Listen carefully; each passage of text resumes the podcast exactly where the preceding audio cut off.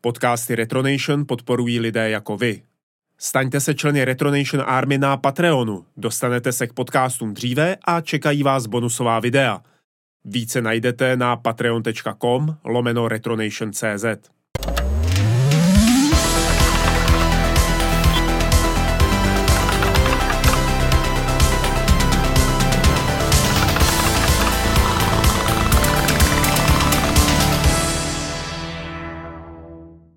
Milí posluchači, vítám vás u dalšího Wolfcastu. Vítám zde i Michala Rybku, a.k.a. Wolfa. Ahoj, Wolfe. Zdravím.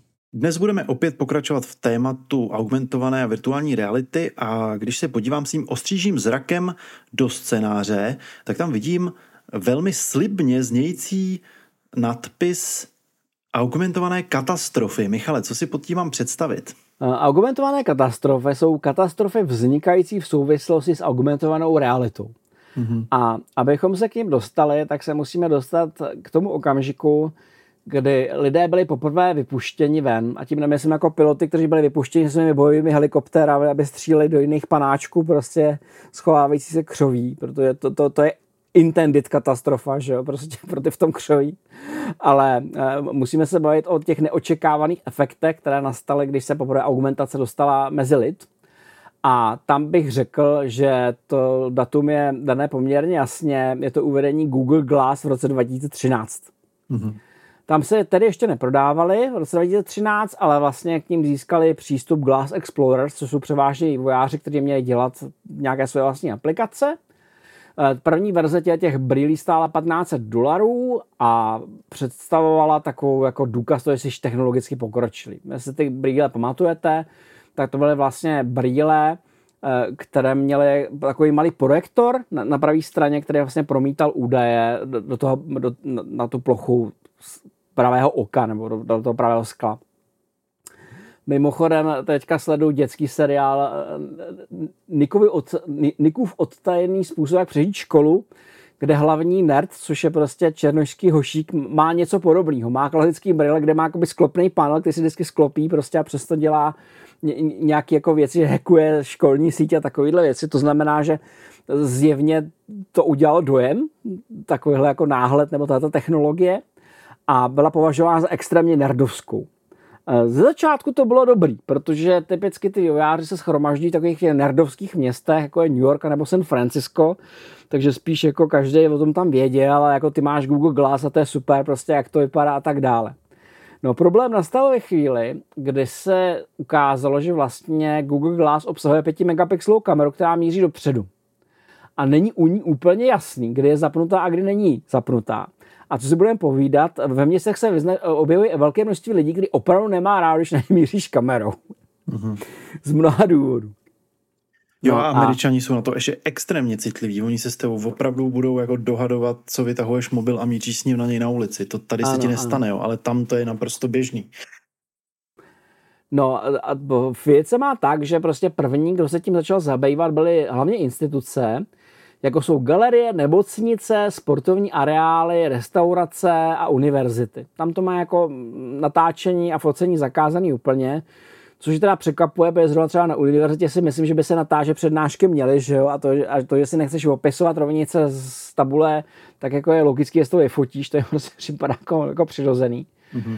Ale ten opravdu problém nastal o rok později, v roce 2014, kdy se filmové organizace Motion Picture Association of America a National Association of Theatre Owners zakázali nošení Google Glass v kinosálech. Prostě řekli, tohle je nahrávací zařízení, Hmm. My jako zakazujeme prostě nahrávat naše filmy a to, že to máte na, hla, na hlavě, prostě může znamenat, že nahráváte naše filmy. I když teda jako v té době ty brýle neměly ani kapacitu baterie, ani kapacitu úložiště na to, aby se to jako nahrávali jejich velkofilmy. Navíc 720p prostě s tím, že se u toho nemůžeš hejbat, to mi připadá takový jako trochu ujetý prostě, ale tak to bylo.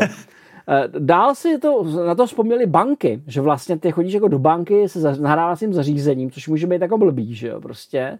Mm-hmm. Protože si můžeš nahrávat jako nějaký bezpečnostní opatření, polohy, kamer a tak dále.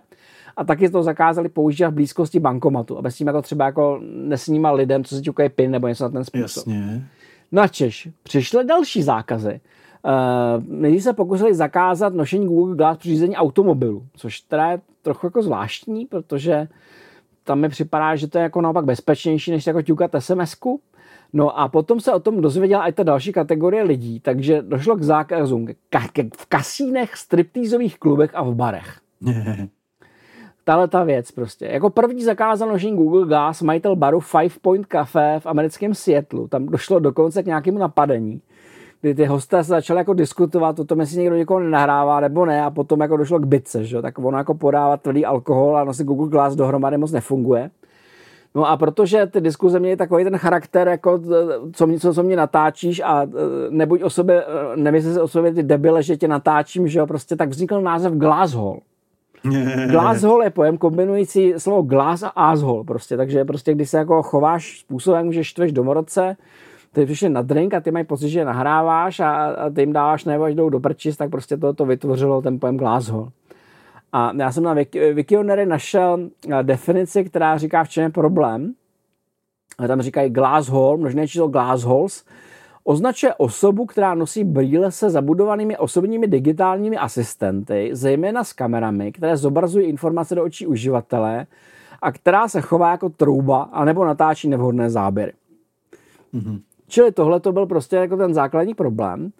A e, jak, jak se uvádí, tak na to, že šlo o první generaci toho zařízení, protože to skutečně jako bylo zařízení jako pro vývojáře, tak míra těch negativních reakcí byla překvapivá. A to jak ze strany jako normální populace, tak i z hlediska odborníků na soukromí.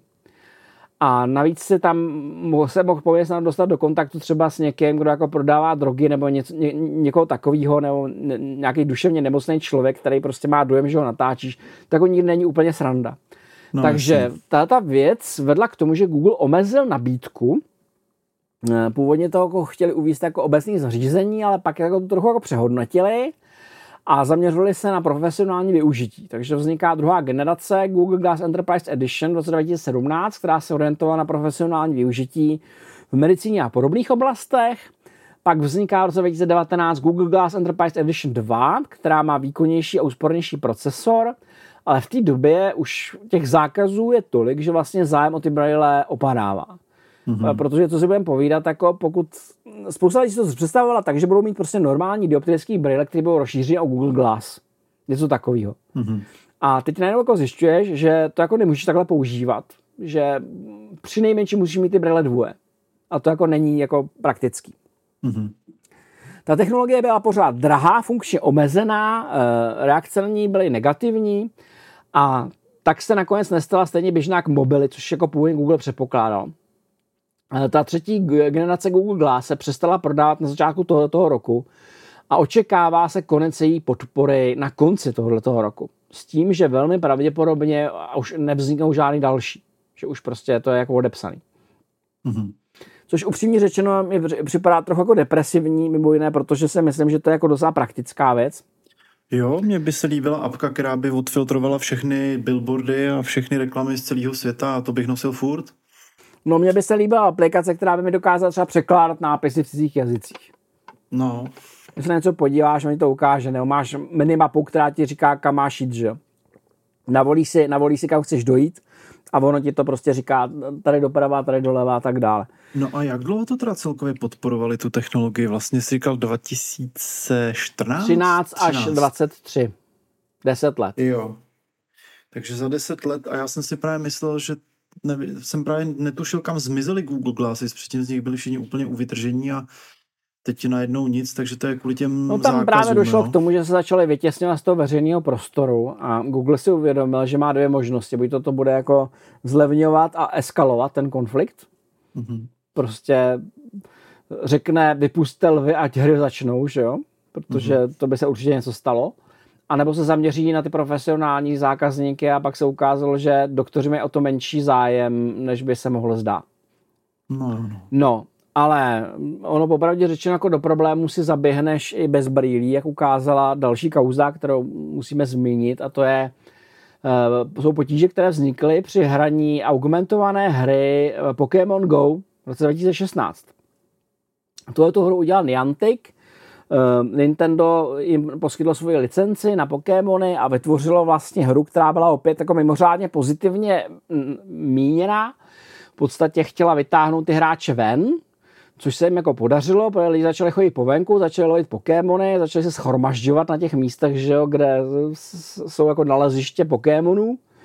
Vedli tam jako navzájem bitvy a vytvářeli jako reálná přátelství a tak dále, což jsou všechno jako intended věci. Takhle to, to mělo být. No. Nicméně, potom se jako stalo, že lidi jako obvykle začali tu technologie zneužívat. Takže kromě lidí, kteří chodili s více telefony, u nás byl standard 2, ale viděl jsem pána, který eh, jezdil na kole na fotce, nějaký Aziat a měl prostě asi jako 10 těch telefonů a na všech chytal Pokémony. Vždycky někam dojel a měl jako 10, já jsem chápu správně, 10 pokusů prostě, na ten způsob. A teď se začalo dít to, že lidi hráli prostě při jízdě autem, že jo? nebo prostě se někam hnali se nějakým Pokémonem a tam je sejmulo nějaký auto. A e, existuje něco, e, co se jmenuje Pokémon Go Death Tracker. A tam mapují incidenty podle Pokémon Go Death Trackeru. E, mezi lety 2016 a 2022 došlo k 26 úmrtím a 64 zraněným. Mm-hmm. Nicméně jako eh, méně optimistické odhady říkají, že z Pokémon Go je jenom v USA staženo 256 úmrtí a 150 tisíc dopravních nehod. Ještě jednou, 150 tisíc dopravních nehod. 150 tisíc dopravních nehod. To je jako méně, méně optimistický závěr. Já nevím, jak se k tomu dopracovali, k tomu, tomu číslu. Je možný, že tam byly všechny případy, kde se někdo rejpal v telefonu, že jo, prostě a potom hledal mm. výmluvy. Nevím. Jako, tam to zahrnuje klasické dopravní nehody, situace, kdy hráč nedává pozor, prostě je, zna, ví, ví se o, o situaci, kdy hráč spadl z nějakého svahu, normálně spadl z nějaký hory. Ale jsou tam i případy, kdy se hráč stal obětí loupežného přepadení nebo byl postřelen území gengu, prostě jako dej se svým oblíbeným Pokémonem. A někdo tě toho prostě zastřelí, to prostě, se vlastně na, na, místo, kde jsou jako Pokémoni z jiného gengu, nebo něco ten způsob, to. No a zahrnuje to i takový docela bizarní případ z Asie, kdy v roce 2017 se, 67-letý eh, muž v Singapuru dostal infarkt poté, co, po, co se mu podařilo polapit vzácného laprase. Prostě chytil toho vzácného Pokémona a z té radosti dostal infarkt a ho složil jako na místě. Jako. Což je taky docela temný. No. No, ve výsledku se opět začaly objevovat zákazy a nařízení. A ty jsou jako docela bizarní který zakazovali hraní Pokémon Go při řízení, což teda jako asi jako chápeme, ale taky e, zásobové zákazy na soukromých pozemcích nebo prostorách, které jsou nevhodné. A to je vážně jako zvláštní, z začátku se dělo to, že lidi chytali Pokémony prostě na hřbitovech. Ehm, asi jako nejbizarnější případ je, že, že chytali v koncentráku v Osvětimi. Eh, nebo v památníku svržení první atomové bomby v Hirošimě. Mm-hmm. A to tak jako trochu jako štvalo ty lidi, co to pozorovali kolem, že jo? protože to je vážně jako divný. Um, stát New York explicitně zakázal hraní Pokémon Go podmínečně pokušeným sexuálním násilníkům, protože ono je to jako navádí na ty místa, kde jsou jako ty nerdi, že jo, prostě. A to, co je pro mě jako asi jako relativně nejméně pochopitelné, tak v Bosně vyšlo nařízení, aby hráči Pokémon Go nechodili do oblasti, kde jsou minová pole z jugoslávské občanské války. Což tam ne, není úplně neobvyklé. Ty jo, já si říkám, jaký musíš být hráč, když ti prostě nevadí ani minový pole, tyjo, abys, abys šel za svým snem. Jako. Ne, tak ty jsi prostě Američan, který tam je na výletě, nebo prostě Francouz, který tam je na výletě, prostě z Hulenka, který je všechno jedno, že vůbec neřeší nějaký válka, vůbec nevíš prostě a jdeš si tam chytat Pokémony do lesa a neumíš, nekoukáš na cedula a, a co ti pomůže, že jsi teda, že ti jako vláda to zakázala, jo, ale jako uh, lidi jsou prostě šílený, Lidi dělají prostě, ne, nedávají pozor, co se jim říká, nedávají pozor, co se okolo nich děje. Jo, běž si nakoupit do supermarketu a uvidíš to tam prostě na každém jednom. Takže se vůbec nedivím, že prostě lezou do těch... No mě teda zarazilo, že se museli zakazovat i tak jako zdánlivě triviální věci, jako že bys neměl hrát v, v chrámech a na posvátných místech. A nebo během voleb ve volební místnosti. ne, ty lidi jsou fakt mentálové a nemají žádnou soudnost, jo. Akor akor některé národy, my máme přece jenom uh, takovou, takovej vlastně všechny ty, věč, většina těch režimů, v kterých jsme žili, tak nám budovali nějakou jakoby sounáležitost, jo. Ale pak jsou země jako Amerika a Rusko, který v tobě naopak pěstujou individualismus a a mm, že na ty ostatní prostě sereš, jo. Kamarád, který žije v Americe už asi 20 let, má tam firmu obrovskou, eh, tak říkal, hele, tady to je fuck you culture. Jako nikdo nikoho neřeší. V dobrým i ve zlým, takže možná je to nějak jako prostě, no, lidi na sebe serou obecně. No, to prostě připadá jako zvláštní, jako že zase jako to během voleb jako lovit, nebo jako během bohoslužby, to je asi dobrý, no to já, já nevím, no prostě, prostě to těžko pochopitelný. Hmm. No, to, to, to, to, to jsou věci, které se jako objevily. Já se osobně myslím, že jako dávat si pozor na okolí je základ, protože se objevuje spousta jako názorů, že bys neměl chodit se sluchátkama jako po, po komunikacích. Já celý život nosím jako zvuk izolující sluchátka a nic se mi nestalo. Teda poprvé se mi málem stalo, protože poprvé jsem opravdu jako zjistil, že tramvaj fakt jako není slyšet, ani jako trošku jako. Aha. takže se musíš chovat takže se koukáš očima prostě. Nedá se svítit, jako je to takhle. Ale jako dá se na to zvyknout, ale u toho Pokémon Go podle mě ti to jako zabere tolik jako smyslů a tolik jako mentální kapacit, když se jako pokoušíš jako něco chytit, takže to asi fakt jako není úplně dobrý nápad. A já jsem teda jako taky viděl jako spoustu situací, kdy jako, nevím, jak, jak je to možné, ale speciálně ženský jsou jako úplný zombie. Jako úplný Aha. zombie. Prostě jako suše prostě jako si ti to čtou na telefonu a nakráčej pod jednu tramvaj, která těsně mine a pak tě, těsně mine druhá tramvaj. Mm-hmm. A jako to, že přehlídneš jednu, to, to, to je jako blbý, ale to ještě pochopím, ale že přehlídneš dvě na jednou, No, prostě to, to, znamená, že jako, jako úplně prdíš jako na to okolí, že vůbec jako nevnímáš. Hmm. To, to, je, to je opravdu jako nebezpečný.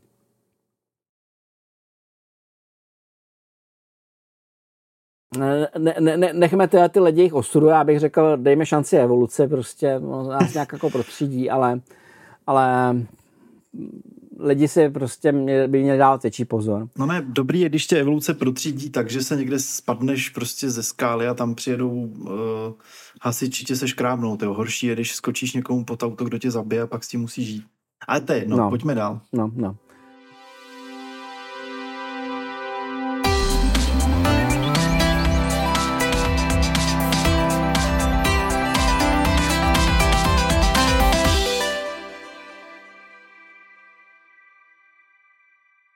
Teďka se dostaneme k tomu, čemu já říkám třetí generace virtuální reality. To je vlastně ta, kterou jsme měli tady do teďka, nebo máme ji do teďka. Ta éra začala v roce 2015 a já jsem do ní stoupil s dávkou velkého optimismu, že teď už to jako konečně bude, že už to jako bude dobrý. Že už konečně přichází cenově dostupná virtuální realita, na kterou všichni máme hardware a bude to jako super a chytí se to a bude to skvělý. A eh, ta se začala objevovat právě před sedmi lety máme tady jako víc modelů, kterých se pozastavíme. Na PC asi největším hráčem je HTC, bych řekl v tomto okamžiku stále, které přišlo z HTC Vive, kterým se budeme věnovat. No to bylo uvedené jako HTC Vive Pre v roce 2016 s podporou Steam VR, protože Steam to v té době hodně podporoval, ale problém byl v tom, že po těch úvodních modelech to začalo driftovat cenově nahoru že se prostě ukázalo, že oni začali jako s relativně drahým headsetem a já jsem jako čekal, že půjdou s cenou dolů a oni naopak jako šli s cenou nahoru, protože začali přidávat další a další věci. A už jako ten, ten, ty počáteční modely byly relativně komplikované na instalaci a teďka mi prostě připadá, že spíš se ukazuje, že ta cesta, kudy kráčí HTC, není úplně dobře, ale jako to, to probereme. Uh, úplně největší, podle mého názoru, není HTC, ale nejvýznamnější hráč je Sony. Sony s jejich PPS VR, který byl představený na uh, uh, World Mobile Congress jako projekt Morpheus a to je vlastně věc, kterou začalo Sony a je zajímavé, že to jako není jejich první stereo headset, protože oni s tím experimentují už další dobu Eh, první stereoskopický brýle byly Sony Glastron z roku 1996, ale ty byly určený spíš pro sledování filmů. Byla to prostě taková jako věc, to nasadíš na hlavu a během mezikontinentálních letů, že jo, sleduješ něco svého vlastního. A poté, co jako vytvořili volkem pro uši, tak experimentovali si vytvoří jako nějaký Watchman pro oči. Něco takového bych mhm. řekl. Mm. A nebyli sami, Olympus v té době experimentoval s něčím podobným. Já jsem sám testoval takovéhle brýle od Olympusu a musím říct, že jako člověk, který necestuje každý den, jsem měl relativně velký problém pochopit, k čemu by to vlastně bylo. protože na doma to není, protože klasická televize je lepší. Eh, na pohyb po městě to taky není, protože potřebuješ vidět, protože to jakože neslyšíš sluchátkama je blbý, ale to, že jako nevíš vůbec je úplně v pytli, že Prostě na slepo chodit po městě nemůžeš. To je prostě nonsens. A zároveň přišlo, že to jako není ani moc bezpečný třeba ve veřejné dopravě. Že když třeba jako jedeš metrem a nasadí si tu a tu věc, tak je prostě vidět, že nevidíš. Že jo? Tak jsi jako, řekl bych, primární cíl k ukradení nebo něčemu takovému. My přece jenom jako musíš jako dávat si pozor jako na to svý okolí, to, to, to prostě je. No, tohle to se nechytilo a opustilo se to. Dneska už takovéhle věci prostě nemáme. Mm-hmm. Nicméně Sony neopustil tu myšlenku virtuální reality a právě ten projekt Morpheus, ze kterého se nakonec stalo PlayStation VR, byl definitivně dokončený. Vyšel v roce 2016 a je určený primárně pro Sony PlayStation 4 s tím, že nabízí zpětnou kompatibilitu i pro Sony PlayStation 5 ty názory na ten headset jsou rozporuplný, protože headset byl dělán jako relativně levný, to znamená, že Sony se snažilo to udělat jako masovou periferii. Eh, je to udělané specificky eh, pro spolupráci s konzolemi Sony. Eh, konzole podporuje současné zobrazení na headsetu i na televizi s tím, že televize může ukazovat buď to, to, co hráč vidí, mirroring, a nemůže zobrazovat něco jiného, což podporuje možnosti kompetitivního hraní, ale upřímně řečeno, tady vidím jako ten Sega moment, protože Sony PlayStation 4 má podle mě výkon tak možná ty braille prostě, ale na to, aby tam zobrazil ještě něco dalšího, to je podle mě sci-fi. To je podle mě jako, že vyloženě jako zkoušeli, co se s tím dá nebo nedá udělat. To ovládání je taky relativně problémový, používá se proto buď to klasický ovladač DualShock 4 nebo ovladače eh, PlayStation Move, anebo takový ten střílecí ovladač PlayStation VR Aim. A právě tyhle ty ovladače se staly asi relativně největší slabinou, protože jsou založené na optickém trackování. Já jsem se úplně jako nechtěl zastavovat u Xboxu a jejich optického trackování, ale trackování o pohybu obecně je problém. Eh, sam, to, to, že samotná helma se nějakým způsobem pohybuje, to se dá zařídit těma senzorama. Jak se pohybuje vůči, vůči svému okolí, už je komplikovaný. Existuje na to několik metod, které to řeší. Eh, asi ty nejpokročilejší metody to řeší tak, že vlastně ten tvůj headset je vybavený vnějšími kamerami, které tam nejsou jenom proto, aby se jako skrz ty brýle mohl vidět ven, případně. Ale jsou hlavně proto, že neustále skenují tvý okolí a snaží se zjistit, jak se přesně pohybuješ relativně vůči tomu okolí sami od sebe. To je nejlepší metoda jako trackování zevníř. Rovnou z toho headsetu ven. HTC eh, používá, používalo systém s majáky, kde se instaloval infračervený majáky, který eh, ten headset odečítal a Sony používalo systém s kamerami, kde vlastně odečítal takové ty barevné bobule prostě na těch ovladačích. Mm-hmm. To ale samo o sobě není příliš přesné, to za prvé. E, za druhé, ta kamera musí mít jako dobrý výhled. To znamená, že když nedej bože, prostě při nějakém pohybu ten objekt zmizí z toho zorného pole, tak prostě zmizí. A to je gigantický problém. Speciálně ty ovladače by měly mít nějaký, nějakou metodu trackování, která je nezávislá a kde tě asi nelimituje. Protože to, že se musíš pohybovat v nějakém konkrétním prostoru, znamená, že ty možnosti tvýho hraní jsou omezený ale jako dobře, to, to jako nebyla věc, která by to jako zabila ten headset. Jako, měl to svoje limity, ale nebylo to tak hrozný. Důvod, proč to použili takhle, bylo, že to bylo implementačně levný. A Sony se prostě rozhodla držet tu cenu prostě nízko. Ten závěry nebo názor na ten headset jsou rozporuplný. Já jsem to hrál sám chvíli, nebylo mi toho úplně dobře, protože přišlo, tam mají docela hrubý raster a přišlo mi, že i ten frame je poměrně nízký Sony PlayStation 4 je poměrně limitovaná, ty obrazovky mají jenom Full HD rozlišení, což jako není podle mě dost na to, když to máš jako před očima. Ty pixely tam jednoznačně vidět jsou. Uh, nicméně jsou lidi, kteří to považují za skvělý a imerzivní. Těch her proto vzniklo hodně. Jako je skutečně, můžete se podívat na Wikipedii, tam kompletní seznam her, který proto vzniklo, je jich docela dost, takže nemůžeme říct, že to je jako nevýznamný, ta platforma, to v žádném případě není. Rozhodně jako úspěšná, podle mého názoru, ale je limitovaná. A ty názory se liší. Jsou lidi, kteří prostě litují, že si to koupili a říkají, že jsou to vyhozený peníze. Jsou lidi, kteří se k tomu čas od času vracejí a prostě si dají čas od času zážitek, ale nejsou tu schopní hrát dlouhodobě. A jsou lidi, kteří říkají, že to to nejlepší, co si kdy koupili. Takže mm-hmm. podle mě to jako není úplně mimo, to, co udělalo Sony, ale jako pořád to ještě není úplně ono. A tohle to podporují i ty prodeje, protože podle statistik, co jsem viděl, prodali 6 milionů kusů Jo. PSVR headsetu, což je objektivně úspěch. Je to desetkrát víc, než prodal Nintendo, že jo, třeba těch Virtual Boy. Hmm. Ale věc se má tak, že jsem našel články z roku 2016, kdy Sony očekávalo, že těch 6 milionů prodají první rok. Takže to číslo jako takový samo o sobě indikuje úspěch. Ale relativně vůči těm odhadům, které se dají stále dohledat, to není úspěch. To je, je jako relativní fail, Mm-hmm. kde používám to slovo relativní. Protože si myslím, že ta, ta, ta linie, když se to láme, asi milion. Těch 6 milionů jako jsou úspěch, ale ne až tak veliký, jak čekali. No a teďka se řeší uh, nově se prodávající Sony PSVR 2. A u něj je problém ten, že je technicky podstatně lepší, má dva displeje s 4K rozlišením, podporuje 120 Hz, takže to je podstatně lepší, cena je stále velice dobrá, Údajně se připravuje až 100 titulů pro, to, pro tuto platformu, ale největší kritiku, kterou jsem na to slyšel, se týká toho, že přesto, že se to připoje přes USB-C a teoreticky by ten headset měl být připojitelný i k PC, tak Sony se podle všeho rozhodlo, že to nechce. Že prostě chce mít ten, ten headset jako exkluzivní kill aplikaci pro Sony Play, uh, PlayStation 5. Jo. A teď se vede jako diskuze, protože spousta lidí říká, jako kdyby to bylo prostě i pro PC, tak by do toho šel, prostě našel bych si proto, proto takový a takový, ale nebudu si kupovat PlayStation 5. Na druhou stranu chápu, že pokud to Sony pomáhá v jejich prodejích a pokud je to pro ně exkluzivita, kterou potřebují, tak to pro ně může mít tu cenu, že to právě nemá nikdo jiný. Mm-hmm.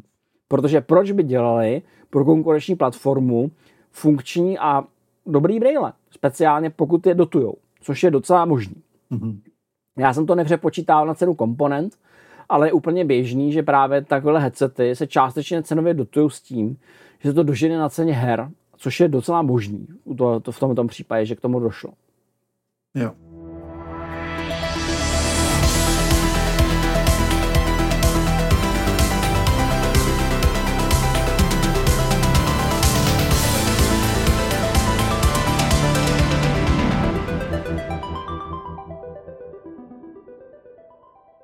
Předplaťte si Retronation.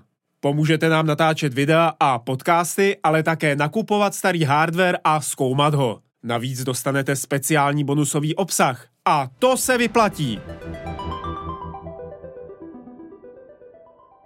V tomhle okamžiku se dostáváme asi k nejvýznamnějšímu hráči na poli PC, protože to podle mého názoru není Oculus. Toho se pozastavíme. Podle mě nejvýznamnější VR PC hráč je HTC. HTC Vive. HTC Vive, jak už jsem uvedl, se byl v roce 2016 a je to firma, která vyrobila celou řadu generací VR headsetů. Dokonce, když nedávno Apple oznámil své vlastní brýle, tak šéfka HTC jim poslala eh, ironickou gratulaci k tomu, že stoupili jako do oboru, ve kterém jsou oni jako HTC králem. Já si myslím, že tě těch slov bude litovat. Jako. Já si myslím, že to nebude trvat dlouho, bude jich litovat. HTC má jeden velmi specifický problém. Ono vlastně vstoupilo s tím, že nabídne kvalitní headsety a Bůh mi je svědkem, že ty headsety jsou vážně docela dobrý. Vlastně už eh, ten hmm. headset HTC eh, Vive z roku 2016 měl rozlišení 18 na 12 bodů na oko, 90 Hz a zorný pole 110 stupňů, což je docela dobrý. Používal to Lighthouse. Vlastně největší problém byl, že se mohl zamotat do svého vlastního kabelu, což se mi taky stálo. Případě, že se jako narval prostě do něčeho, co se jako neviděl protože ono ti to jako měří bezpečný prostor, ale jenom kolem tebe, ale ne třeba na tebe, že? takže jsem to narval do stropu se ovladačem a, a tak jo dobrý. No a pointa je v tom, že ze začátku je hodně podporoval Steam s tou Steam VR iniciativou, ale HTC překvapivě nezamířilo tím směrem, že by jako dělalo dostupnější VR headsety. Ale oni naopak je začali dělat lepší. Takže prostě HTC Vive Pro přichází v roce 2018, zvyšuje, zvyšuje něco rozlišení a přichází s DisplayPortem, Potom o rok později přichází HTC Vive Pro Eye, který má vnitřní eye tracking. Tam už mají vnitřní kameru, která prostě sleduje pohyb tvýho oka. HTC Vive Pro 2 roku 2001 má zase rozlišení, které označuje jako 5K, což je 2448 na 2448, jestli jsem to viděl správně, 120 stupňů zorný pole, 120 Hz refresh rate a, a má speciální technologie pro kompresi toho videostreamu. Pak přichází Vive Cosmos, Vive Flow a teďka přichází Vive XR Lite, což jsou standalone RA braille, který mají svůj vlastní procesor Qualcomm Snapdragon X2 a ono to vypadá dobře, nicméně bohužel teda jako cena těch headsetů roste u HTCčka a oni se jako moc nezajímají o podporu dozadu. Oni jako by sami nevyrábějí žádný software, podporují to jen tak jako. Um, slyšel jsem hledal jakou kritiku i na to, jak řešit třeba reklamace a podobně, že nejsou jako moc ochotní do oprav. Takže když se na tom něco podělá, tak si můžeš jít koupit novej, že jo? což prostě není úplně to, co jako čekáš od headsetu, který stát 25 tisíc korun. Jako to je docela jako velký flaster. A e, je, je to částečně problém. Vzniklo proto docela dost her, opět na Wikipedii máte seznam, jak se můžete podívat, jako není jich málo, takže rozhodně opět nemůžeme říkat, že by to byla neúspěšná platforma. A nejen to, uh, oni dokonce mají nějaký systém, mají platformu, která se jmenuje Revive, která jim zajišťuje kompatibilitu se softwarem pro Rift. Což je docela zajímavý. Jinými slovy, je to docela úspěšný, nicméně oni stojí hodně na té komunitě a pokud jde o jejich biznisovou strategii, tak mi prostě připadá, že se zaměřují primárně na to, že míří za tou kvalitou bez ohledu na to, co to dělá s tou cenou. Což si nejsem úplně jistý, jestli je dobrá strategie. To znamená, že v podstatě další a další generace těch brýlí jsou lepší a lepší, ale furt míří jenom na ty úplně hodně bohatý zákazníky.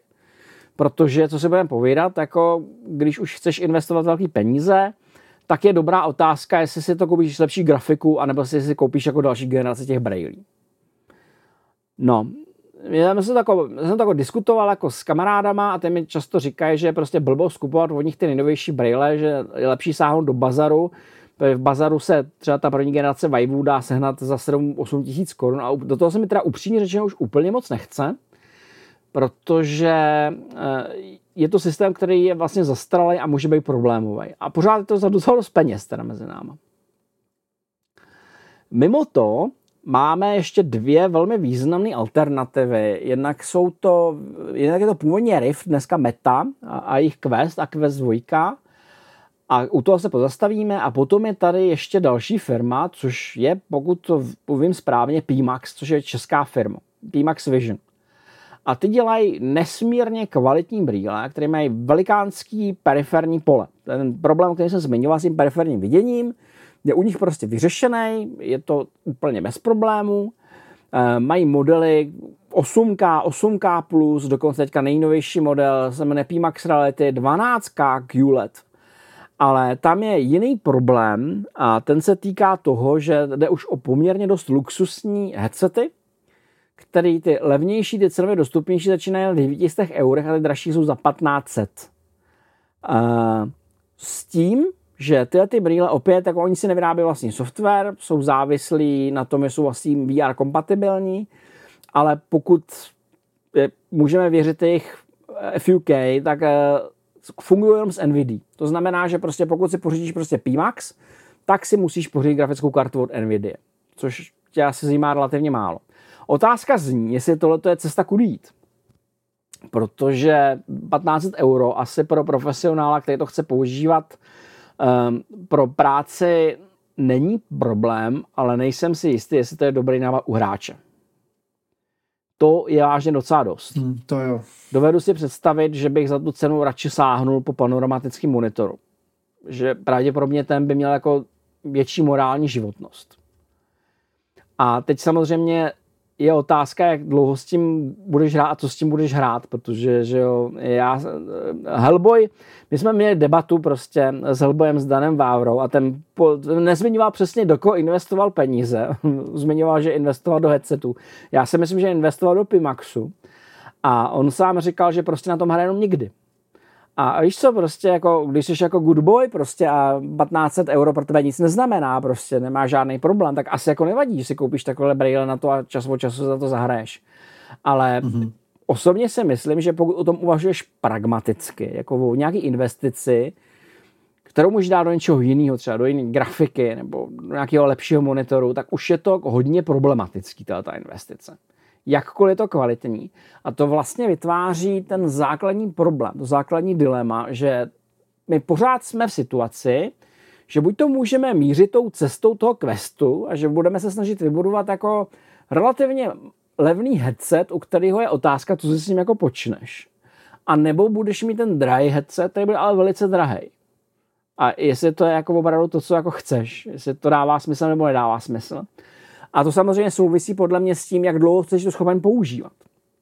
Protože pokud jako braille na, na sobě nesneseš, uh, nedáš principu rád, tak podle mě to, to jako není cesta. I kdyby byly nakrásně, ty brýle úplně super, duper, nejlepší, prostě famózní, tak je to prostě problematická investice, kterou uděláš podle mě až jako někde na konci. To je podle mě to samé, jako když si kupuješ třeba volant for seabackový nebo něco takového. To je prostě jako vysoce specializovaná periférie, kterou používáš jenom někdy.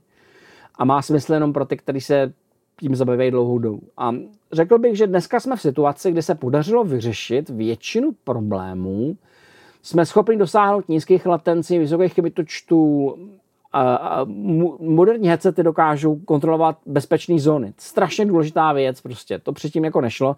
Předtím se tvoje herní sánce pravidelně skončila ve skříni, že ne v okně. Jako prostě. Dneska ty bezpečné zóny to umí, umí ty, ty kamerové systémy, majákové systémy, všechno funguje dobře, můžou být dokonce i nepravidelný. Ten systém tě varuje, prostě počítají s tím ty aplikace a tak dále. A je to, a je to super, ale je otázka, jestli to vážně chceme. A to se hodně týká mimo jiné té augmentace, protože eh, to, že nám nechybí Google Glass, podle mě částečně souvisí s tím, že ta augmentace možná i jinými prostředky. Dneska prostě si vezmeš telefon, on, ta augmentovaná aplikace zapne kameru a ty se koukáš na něco prostě a on ti do toho dává data. Takže prostě místo toho, abys měl brýle, ty ti překládají nápisy, tak ti to dělá aplikace v mobilu, kdy máš zadarmo. To, to hardware, hardware máš. Mm-hmm. To je jediné, co potřebuješ, ta aplikace. Uh, umí to překládat v cizích jazycích, umí to rozeznávat minerály, umí to poznávačku na rostliny daleko líp, než to uměl já. Uh, jsou aplikace na hvězdný nebe, když si vylezeš ven, prostě tam něco svítí, tak na to namíříš že jo, a, a on ti řekne, jako to, tohle to jako není hvězda, to je družice, že jo, prostě. to je to všechno ví. I napojená je na konektěná a otázka je, jestli augmentace formou holého mobilu není ve finále možná praktičtější, než mít ty braille. Protože eh, u té klasické VR řešíš problém buď to hodně drahý monitor nebo dobrý headset a u té augmentace na mobilu řešíš buď to augmentovaný brýle, anebo nula. A to dilema je v podstatě jednodušší, že? speciálně, když to nepotřebuješ každou chvíli. Nicméně posuneme se ještě právě k tomu Oculusu. Oculus má strašně zajímavou historii. Uh, Oculus vlastně začal úspěšnou kampaň na Kickstarteru, kdy vlastně v roce 2012, oni byli jedni z těch prvních, kteří to vlastně začali. Je do, dokonce dost možný, že když bychom si malovali ten kauzaletní graf, tak vlastně současná generace těch VR byly 2015 začala díky Oculusu, protože vlastně oni začali v roce 2012 a ten zakladatel je naprosto nečekaný týpek. Je to člověk, který se jmenuje Palmer Lucky, který se v 15 letech začal zajímat o virtuální realitu a začal z výprodejů kupovat headsety první a druhé generace. On sám říká, že má zřejmě největší soukromou sbírku na světě, protože vlastně virtuální realita se nejvíc rozvíjela v Americe. On, jak jsem pochopil, je právě jako z Kalifornie, takže tam prostě byly nějaké jako výprodeje, že jo, takový ty jako garage sales, fire sales, jako government sales a on zmiňuje, že v mnoha případech koupil headset, který stál původně 100 000 dolarů, tak ho koupil za stovku. Což je jako ohromný díl. To je super, no. A on je nejenom jako kupoval a sbíral, ale od 16 let začal stavět svoje vlastní headsety. Začal si navrhovat svoje vlastní prostě, tak nějak to jako lepil a stavil a tak a diskutoval o tom diskuzních fórech, kde narazil na týpka, který o sobě říkal, že je John Carmack. jako ten John Carmack z toho ID softwaru, který ano. udělal toho Duma. A tak se spolu jako bavili a to mi jako přišlo jako trochu divný, nicméně ten, jako ten John Carmack po, jako po něm chtěl jako prototyp těch jeho brailí, tak mu jeden poslal. A Carmack ten prototyp vzal a předvede ho na E3. Normálně prostě odved na E3 a prostě ho tam předved. Na Češ nastal virvál a začal všichni řešit, že Karmak má prototyp nových VR brailí. Ale Karmak, to nebyl prototyp jeho brailí, že jo? Prostě on dokonce ani nebyl součástí té firmy. To už se stalo až v listopadu 2013. No, nicméně zájem o to byl a teďka jako ten týpek, ne, ne, nebudu říkat kluk, jako to už je prostě jako mladý podnikatel, že jo, si řekl, to je vlastně jako blbost, jako do toho nejít, že jo, když tady je takováhle poptávka. A v červnu 2012 založil Oculus VR jako svou vlastní firmu. A v, srpnu 2012 šel na Kickstarter a jeho původní odhad byl, že bude stát asi tak stovku těch brailí, prostě nějak tak. Nicméně Karmak ho podporoval, když se o tom dozvěděl uh, Gabe Newell z Valve, ho taky podpořil, že jo, prostě říkal, to je super, prostě, že jo, a tak dále. Tak si dal optimistický cíl čtvrt milion dolarů. Za 24 hodin od otevření Kickstarteru bylo vybráno 670 tisíc dolarů od 2750 lidí. A za tři dny bylo vybraných více než milion. V této době měla jeho firma 10 lidí. On začal budovat uh, headset, prototyp, který už jako nebyl lepený tou páskou, který se jmenoval Oculus DevKit One, nebo Oculus Rift DK1, a jeho cena byla stanovená 350 dolarů. A tady bych řekl, že je prostě možný, že ten důvod, proč jsme asi nastartovali tu třetí generaci VR, souvisel s tím optimistickým očekáváním, že konečně se dostaneme prostě pod 500 dolarů. Prostě to bude fakt dobrý. Jo. Tahle ta generace Braille měla eh, dva LED panely 640 800, latence 60 milisekund, bez position trackingu, jenom z toho snímal úhel hlavy. Což byl docela problém, Protože dokud si otáčel hlavu, tak jako fajn, pokud si hnul dopředu, dozadu, do strany, tak jako to nebylo fajn, protože to nedetekovalo pohyb. Nicméně do února 2014 prodal 65 tisíc kusů těch devkitů. Vážně hodně. Okay. Tohle bylo vážně, vážně velký číslo.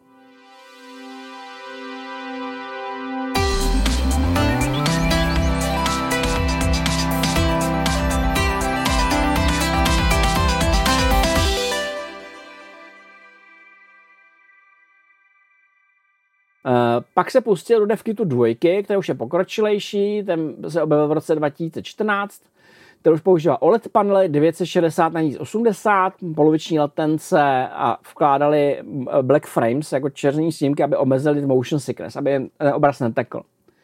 S tím, že tam přidali kameru do headsetu, který snímal hlavu, pohyb hlavy přes IR značky, takže podstatně vylepšenější. Mm. Uh, když to začali vyvíjet, tak šli žádat o finance, protože to už je jako docela náročný, že jo? to už jako nejseš prostě garážovka. Eh, v červnu 2013 první kruh fundingu jim vynes 16 milionů. V prosinci 2013 druhý kruh fundingu 75 milionů dolarů. A v tu chvíli, a to je opravdu, to je, to je success story, to je jak z pohádky. Jako. Přišel prostě přišel prostě Facebook a řekl, dobrý den, my si vás chceme koupit. Mm-hmm. A nabídli jim v roce 2014, o dva roky, po té, co to založili, akvizici za dvě miliardy. Ty píčo. Ty píče správně. Tak to jde, no. Ty píče správně. Prostě. Pardon, tak jako co na to mám říct jinýho? Jako, jako v jednom okamžiku ty si píšeš prostě s týpkem, co o sobě říká, že karmak, ty prostě o dva roky později máš dvě miliardy, jako dobrý. Jako. Mm-hmm. S tím, že to, eh, ta akvizice eh, proběhla v roce 2014, 400 milionů v keši a 23 milionů akcí Facebooku. V té době už ta firma měla 100 lidí, takhle se Facebook koupil, ve stovce lidí. To, co nastalo, bylo peklo, protože prostě ty původní investoři, kteří do nich vrazili peníze, to považovali za zradu za zradu prostě, jako Facebook ne, že jo, prostě, jako sociální no, sítě, jasný. zlo prostě, Zuckerberg prostě, lizardí Android prostě, ze sci-fi seriálu, ne. No ne, tak prostě trošku jako zaprodáváš uh, srdce, duši ďáblu, když spolupracuješ s Facebookem. Že? Za dvě miliardy, no samozřejmě, ty jo, prostě, jako to, to, to, to, tomu se nedivím, jako že se zaprodali za dvě miliardy, ty jo. A nejenom to prostě, Noč zrušil Minecraft pro Oculus naprosto veřejně prostě řekl, jako dělali jsme na tom prostě sedu na to jdu domů, prostě to sami prostě jako pro Facebook dělat nebudeme, prostě Facebook je zlo. Mimochodem to je hrozně zajímavý vzhledem k tomu, co se potom stalo jemu, že jo, prostě to je jako... A co se potom stalo jemu? No, koupil si ho Microsoft a potom ho poslali s velkým balíkem do Los Angeles, kde nejdřív přišel, myslím, o ženu, pak začal strašně pařit, a, a nakonec prostě se jako společensky znemožnil tím, že, že se stal jako více pravicový, než bylo snesitelné pro Microsoft, tak ho vymazal i z kreditu. Prostě ho kompletně ho eliminovali, jako no. Yeah, yeah. Bylo to jako docela drsný. No, jo, no. Nicméně eh, Facebook jako do nich nasypal velký peníze, takže Oculus Rift CV1 2016, první komerční verze, která vyšla, byla propojená s píčkem stále. V roce 2017 Oculus Go, první standalone verze. To je to, co je zajímavé, že vlastně uh, Facebook poprvé začal jako diskutovat s myšlenkou, že se to dá skřížit s mobilním telefonem, že jim to dává smysl. Mm-hmm. A upřímně řečeno, mě to taky jako dává docela smysl. Minimálně v té bezdrátovosti. Sám, když jsem to testoval, tak prostě ty běžné aplikace, takový ty zážitkový 360 fotky, že 360 filmy na to měli úplně v pohodě, to bylo super. Uh, v 2019 Oculus Quest, ta pokročilá standalone verze a pak se objevil v ten samém roce Oculus Rift S, kdy vlastně vzali ten původní Rift a přidali tam ty funkce, které dostal Go a Quest. A v roce 2021 se Facebook rebrandoval na Metu. A v tu chvíli začalo být lehce jasnější, odkud výtrvané. A proč, proč do toho eh, eh, Zuckerberg dal dvě miliardy ze své vlastní levé zadní kapsy? Protože on se prostě rozhodl, že další velká věc bude virtuální realita. uh, MetaQuest 2 v roce 2020 vychází jako uzavřený systém, který používá mobilní procesor, mobilní operační systém, dá se to furt propojit s PC, je asi nejpropracovanější těch levných systémů pro virtuální realitu. Já teďka tady odhlídnu od toho, že stále ještě existuje taková trochu absurdní kategorie těch chrámečků, kam se strčíš mobil a můžeš se na to koukat na mobil, což jako je možný, je to funkční a je to velká legrace, než ti při rychlém pohybu ten mobil vyletí a gybne se, že jo, prostě. Dneska jsou všechny mobily ze skla, tak to bude stát za to, když ti spadne jako na něco tvrdého. No ale oni si řekli, ne, uděláme to takhle, bude to jako super, prostě dovolíme nošení dioptrických brýlí, nebude to stát moc, mělo to velice málo nevýhod. E, nejvyšší nevýhody bylo, že bylo relativně drahý příslušenství a baterka vydržela dvě hodiny, což teda není moc, upřímně řečeno jako rozhodně ne na to, to vůbec. aby z metaverzu strávil celý pracovní den teda. No, to je úplně na hovno. To, to je jako docela dost, no. Uh, teďka se objevila tam je také z dvojka, tak ho máme dneska, se vyprodává, dneska je různě v akcích, myslím, že něco kolem 10 tisíc stojí. Nějak tak, jako, ne, ne, není to jako úplně jako nesmyslná cena, na rozdíl od těch jako hodně, hodně pokročilých modelů jiných. Nicméně MetaQuest Pro, který se objevil v tomto roce, nabídl udělat ten úkrok stejný jako všichni ostatní, nahoru, k té kvalitě, k výkonu. Takže podstatně výkonnější hardware, podstatně lepší procesor, e, nicméně ta cena šla nahoru trojnásobně. Prostě Quest Pro stojí třikrát Quest 2 a z toho vznikl jako relativně okrajový produkt v tu ránu, protože jako dát za něco 15 000 nebo 45 tisíc, to jsou jako hodně, hodně odlišní peníze, a teď začaly už pochybnosti. Prostě podle odhadu AR Insider, který jsem našel, se posledním kvartálu roku 2022, to znamená před Vánocema, podařilo prodat asi 25 000 headsetů MetaQuest Pro, ale v té samé době prodali 1,1 milionu MetaQuestů 2. Ten nepoměr je mm-hmm. jako brutální prostě. Brutální. A teďka tady přichází ta otázka, jaký to bude mít dopady pro Metaverse, protože všichni víme, Metaverse do toho cpe uh, Facebook spál do toho naprosto neskutečné množství peněz ve víře, že tím získají efektivní monopol v nový doméně, po sociálních sítích získají efektivní monopol v té VR doméně. A podle odhadů Era Insideru se podařilo Metě prodat už více než 10 milionů VR headsetů, což znamená, že bych mělo být víc než PSVR, ale uh, zároveň to znamená, že se podařilo překročit kriticky minimální množství, který, u kterým Zuckerberg řekl, že to je potřeba pro to, aby Metaverse fungoval. Ale zároveň je otázka, jestli se to vážně chytne. Uh, protože minulý rok zkoumal, říká World Economic Forum zájem o Metaverse, A zjistilo se, že největší zájem o něj v rozvojových zemích. Ne v těch vyspělých. A Turecko, Indie a Čína se o to začalo zajímat, zatímco v rozvojových zemích se eh, zájem o metaverse moc nebyl. Mm-hmm.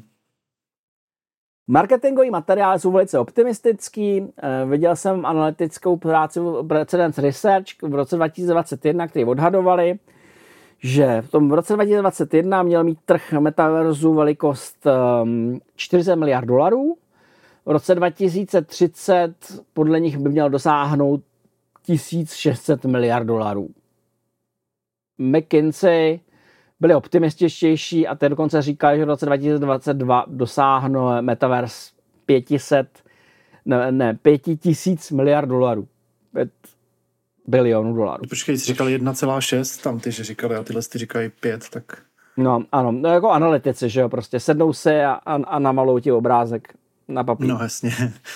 Hele, ale ono to, co jsem tak jako zachytil, tak ty ukázky z toho metaverzu zatím stojí pěkně za hovno. No, uh, tady je několik věcí. Jednu věc, kterou si musíme říct, je, že investoři do Facebooku nebo do Mety nejsou nadšený. Protože Zuckerberg mm-hmm. nadspal do metaverzu odhadem něco přes 100 miliard dolarů zatím a láduje tam tempem 15 miliard dolarů ročně, což je hodně. A je otázka, jestli to vůbec chytne, protože my tady máme jiný příklad, eh, u kterého bychom se měli pozastavit, eh, který se jmenuje Second Life. Second Life by si mohl pamatovat, mm. protože jo, jo. jednu dobu to byla velká věc a mluvilo se o tom, že tam mají velvyslanectví České republiky a další takové šity. Prostě ta věc je 20 let stará. Je 20 let stará. Mm. A dneska se o ní téměř nemluví, přestože ta platforma má stále 17 aktivních uživatelů, což je ale jako zlomek ve srovnání s tím, co to mělo dřív. Oni to aktivně rozvíjejí. Pozor, stále proto ještě není mobilní aplikace, na který se dělá. Jo. Nicméně většina komentátorů to komentuje slovy, pamatujete Second Life? Což v podstatě znamená, že je to pro ně retro. V roce 2013 to mělo milion aktivních uživatelů. Dneska jsou na 17 tisících.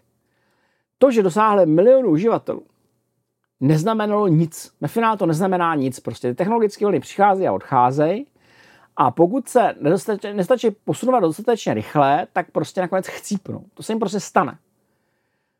Mm-hmm. Nezájem, prostě přichází nezájem a podle mě Second Life nezachrání nic.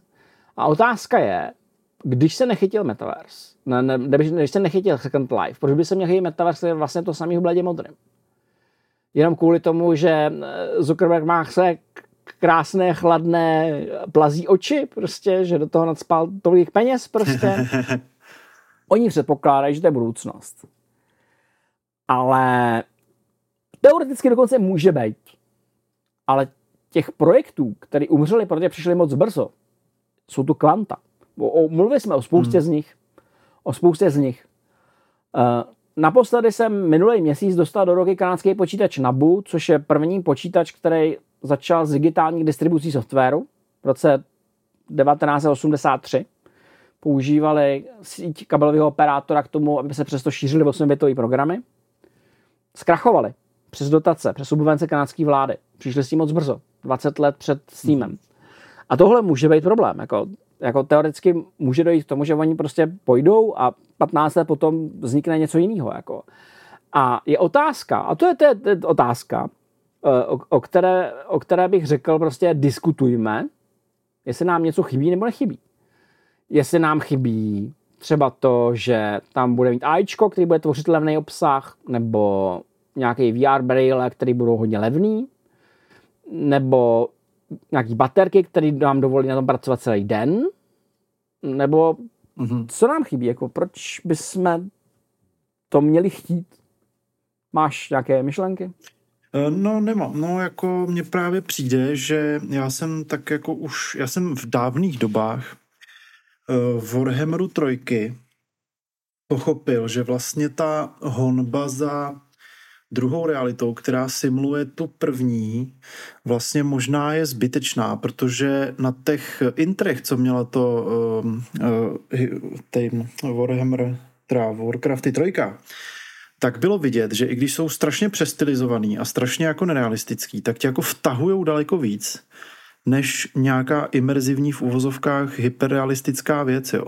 Takže já si myslím, že eh, to, o co se snaží ta virtuální realita celou dobu, je tě nějakým způsobem zvýšit tu imerzi a vtáhnout tě prostě do uh, nějakého flow, do nějakého světa, který potom může jako ti tam dávat nějaký obsah. Jo ale přitom ty lidi už jsou takhle vtažený sociálníma médiama. Jsou lidi, kteří nejsou schopní odlepit ksicht od prostě seznamu 2D obrázků a reelsů. Jo? A myslím si, že ta virtuální realita konkuruje tomuhle. Hmm.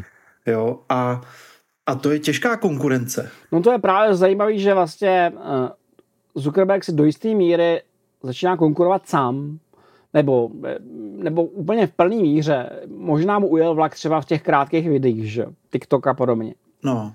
Ale pořád má Facebook, jako pořád jako drží tuto tu platformu. Jako nedá se říct, že byli neúspěšní v sociálních sítích. Ne, to ne, ale jakkoliv to nevypadá, tak i ten Facebook je prostě dneska už jako spíš jako boomerská záležitost. Jo? A je pravda, že ta generace, která která ho top má jako svoje hlavní sociální síť, tak je vlastně nejsilnější a ty další už budou teďka zase jenom slabší a slabší.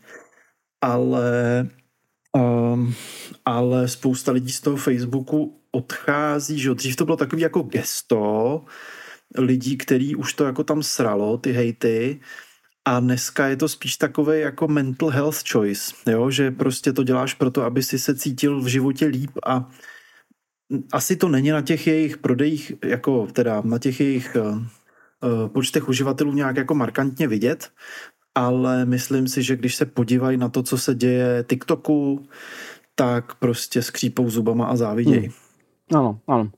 Jo, a samozřejmě to souvisí s tím, že uděláš tu sociální síť ještě debilnější. jo, a já se děsím, co přijde za ještě debilnější síť, než je TikTok, ale uh, teď mluvím možná trošku jako boomer, jo, ale prostě uh, myslím si, že, abych se vrátil zpátky k tomu tématu, myslím si, že ta virtuální realita je prostě debilní v tom, že zatímco u, uh, u těch sociálních sítí, kde ty prostě jenom vytáhneš věc, kterou stejně nosíš furt sebou v kapse, vydrží ti baterka celý den, máš tam i svoji práci, máš tam i svoji rodinu a jenom si tam prostě dáš svoji dávku digitálního heroinu, tak virtuální realitu musíš jít někam do skříně, vyndat z toho nějakou věc, musíš si to nasadit, musíš to čistit, musíš to prostě Víš, že to furt je to prostě zbyt, vlastně zbytečný kus hardwareu, který, um, který ti jako někde překáží. Takže v podstatě říkáš, jako, že největší problém, že to není pohotový. Jo? Že v podstatě ten mobil má každý furt sebou všude. Jo, že to není immediate, že to není pohotový a že už existují jako lepší věci na to, jak konzumovat digitální heroin než virtuální realita. Hmm. Jo, Zuckerberg s tím samozřejmě nemá žádný jako plány na edukaci nebo prostě jako, jako nějaký telepresence meetingy a takovýhle, i když se tak tváří. On ti chce prostě jakoby vtáhnout do svých reklamních jako algoritmů ve 3Dčku. A takový ty filmy jako Ready Player One nebo prostě Blahé paměti, třeba Snow Crash knížka, hmm. která bohužel zní ještě furt není film, tak ukazují nějaký jako virtuální svět, který ale jako já nevím, co to přesně dává navíc proti Fortniteu, že bych byl ve virtuální realitě. Víš, jako proč by jako lidi měli přestat hrát Minecraft a jít ho hrát ve virtuální realitě, když už jako v tom 2Dčku je super. Hmm. Jo, že potřebuješ mít důvod, potřebuješ mít u jakýhokoliv projekt, produktu a narážíme na to dnes a denně, když říkáš, tenhle produkt předběhl svoji dobu, tenhle produkt nikdo neocenil.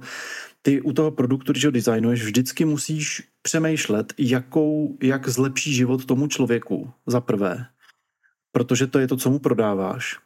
A za druhé, jestli to jako, jest, prostě jak zlepší produkt, jak, jak, jak mu to zlepší život a za druhé, jestli to ty lidi jako vlastně potřebují tohle zlepšení života, protože ty si můžeš myslet, já jim udělám prostě nějakou jako aplikaci na to, aby měli virtuální pracovní stůl, kde můžou sledovat 15 dokumentů na jednou. No a jakoby nestačí jim k tomu normální stůl s papírama a s monitorem, víš, nebo... No já když se dívám na tyhle ty pokusy, které po podstatě lezou z mety, tak vidím těch problémů několik. Jako první, který říkáš ty a je velice validní a velmi vážný, je to, že to nemáš neustále po ruce. To je, to je bez diskuze mm-hmm. prostě. Mobil máš, prostě tohle nemáš. Druhý, který je taky validní, je ten, že pokud se na toho headsetu je srovnatelná s mobilem, tak proč by si sporizoval headset, no. když místo toho ještě mobil. Já bych tomu dodal ještě další, a to ten, že výdrž je směšná. Ta výdrž těch věcí je pořád směšná. Prostě dvě hodiny, to není dost na, když říkáš digitální heroin, prostě já říkám, to není dost na nic. Jako. Hmm. To není ani na film celý. Hmm. Dneska jsem koukal, dneska nevím, kolik má mít ten nový Oppenheimer, asi tři hodiny prostě. To, to se ani nepustíš prostě. To jako, ne prostě. Nevěříš se do toho, to je nesmysl. je pravda, že dneska film netrvá méně než tři hodiny, to už no, jsem taky no, čuměl. No, no a, a, a, další otázka je právě ta convenience, jako jestli vážně chceš mít na nose ty brýle nebo ne.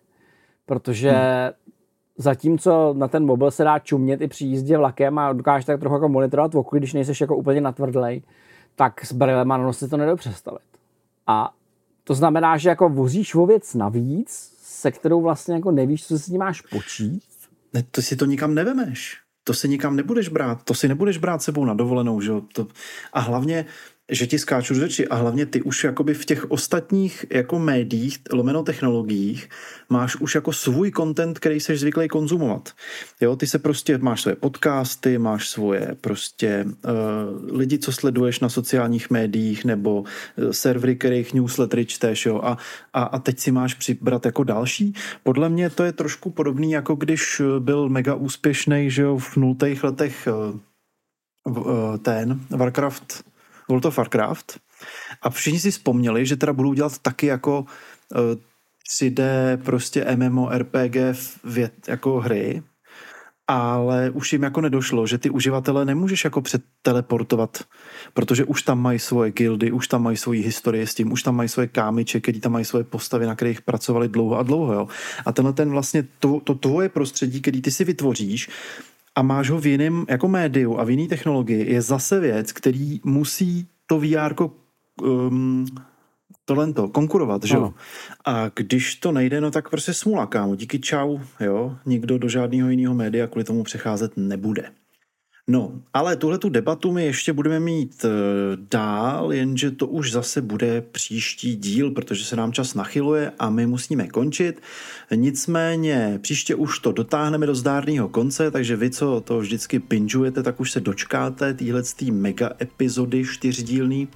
E, já se s váma rozloučím, rozloučím se i s tebou, Wolfe. Děkuji vám za pozornost. A s váma, naši milí posluchači, se budu těšit příště naslyšenou.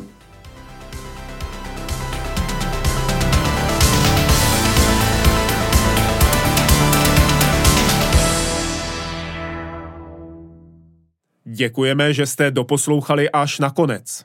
Udělá nám radost, když nás ohodnotíte ve vaší podcastové aplikaci nebo nám třeba napíšete recenzi. A nezapomeňte, Retronation to nejsou jen podcasty, ale také pravidelná videa o starých hrách. Podpořit nás můžete na Patreonu.